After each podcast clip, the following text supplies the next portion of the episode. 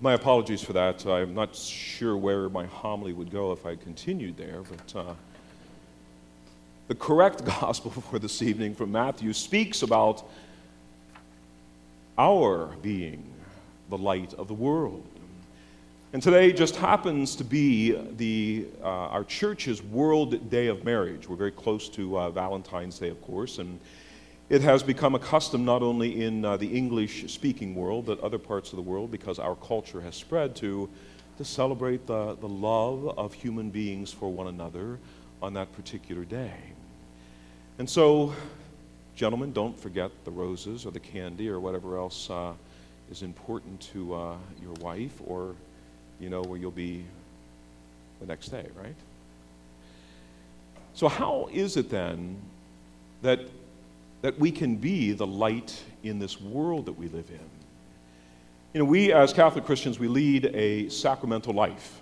And we have sacraments of reconciliation or sacraments of healing. We have sacraments of initiation. And we also have sacraments of commitment. Two very important sacraments the sacrament of holy orders, of course, which uh, only a few of us uh, have entered into. I do wish there were more.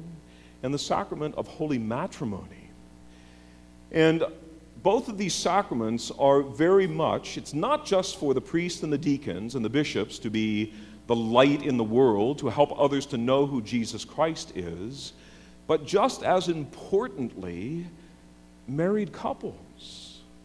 And first and foremost, for one another, husband to wife, wife to husband.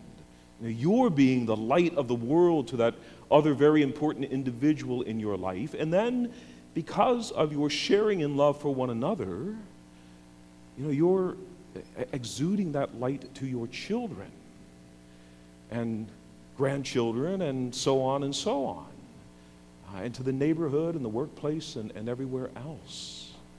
You know, th- this sacrament of holy matrimony. I don't know how many of you remember when you were going through uh, marriage prep, but one of the things in there that, that is talked about, or should have been, with regards to sacramental marriage is the idea that you are giving of yourself not just partly to the other, but completely.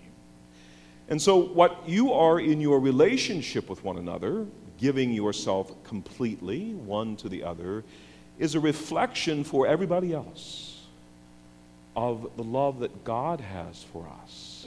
God gives himself completely to us without holding anything back.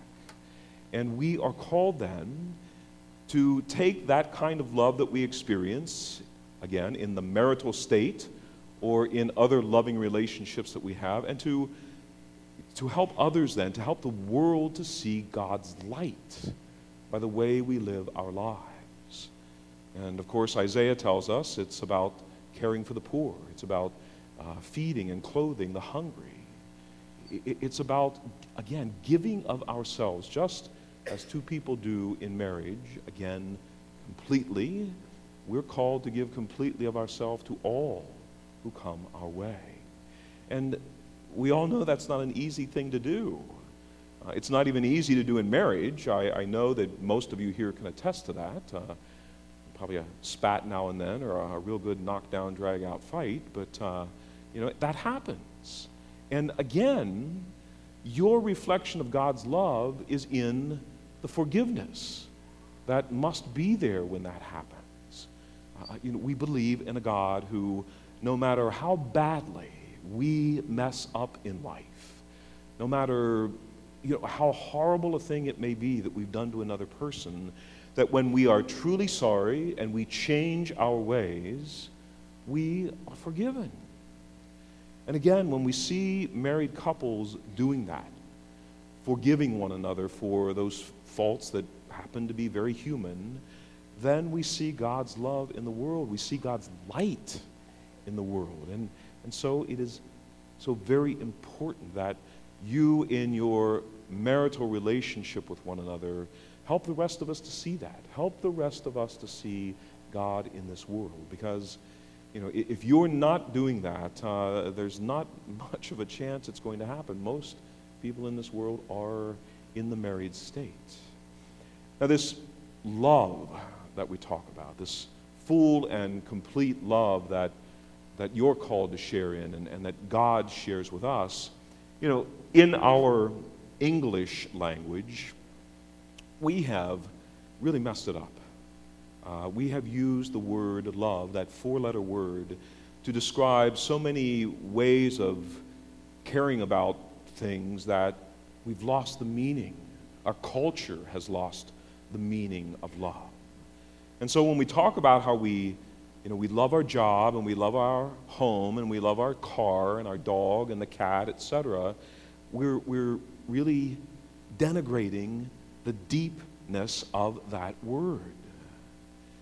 And so if we take a few moments and go to our New Testament scriptures and, and the language that it was originally written in of Greek, we see that there are actually four words that are used to help describe the kind of love that two people are called to have for one another. And if we can look at marital love in, in these four different ways, perhaps then at, it, it can for you become stronger.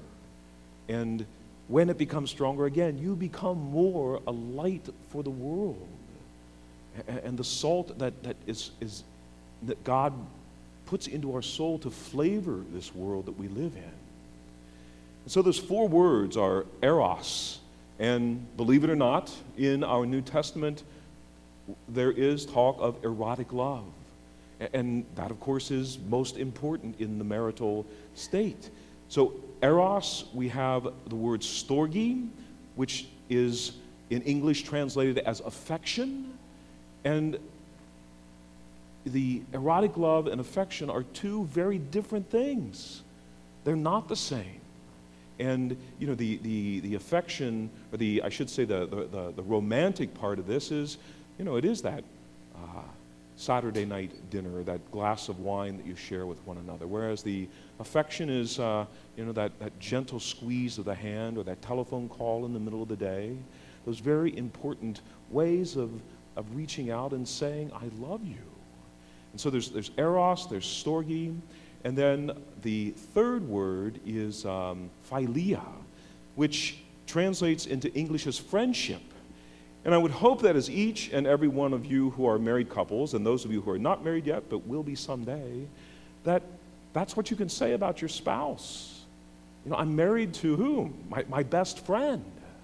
And you know, you, you, you know what that's all about in your relationship with one another, and, and no one else comes first. Your spouse, most importantly.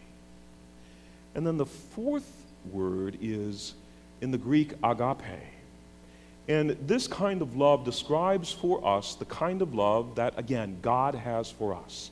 That no matter what we do, no matter how we fail, we seek forgiveness. We ask God to forgive us for, for all of that, and the forgiveness is there. You know, it, it, it's really, truly the kind of love that we're all called to have for one another. And if we did, you know, we, we wouldn't have the difficulties that that we live in in this day and age with war breaking out all over and uh, you know, this dissension amongst the classes, etc. Uh, we, we live in a world that is that very, very much needs our light. And on this World Day of Marriage, I would, uh, you know, ask that those of you who are in that married state um, make it happen. You know, enjoy your love of one another and, and help everybody else to see that and to experience it in, in your very being. And uh, in doing that, you're you know, changing the world as God wants all of us to do by the way we live our lives.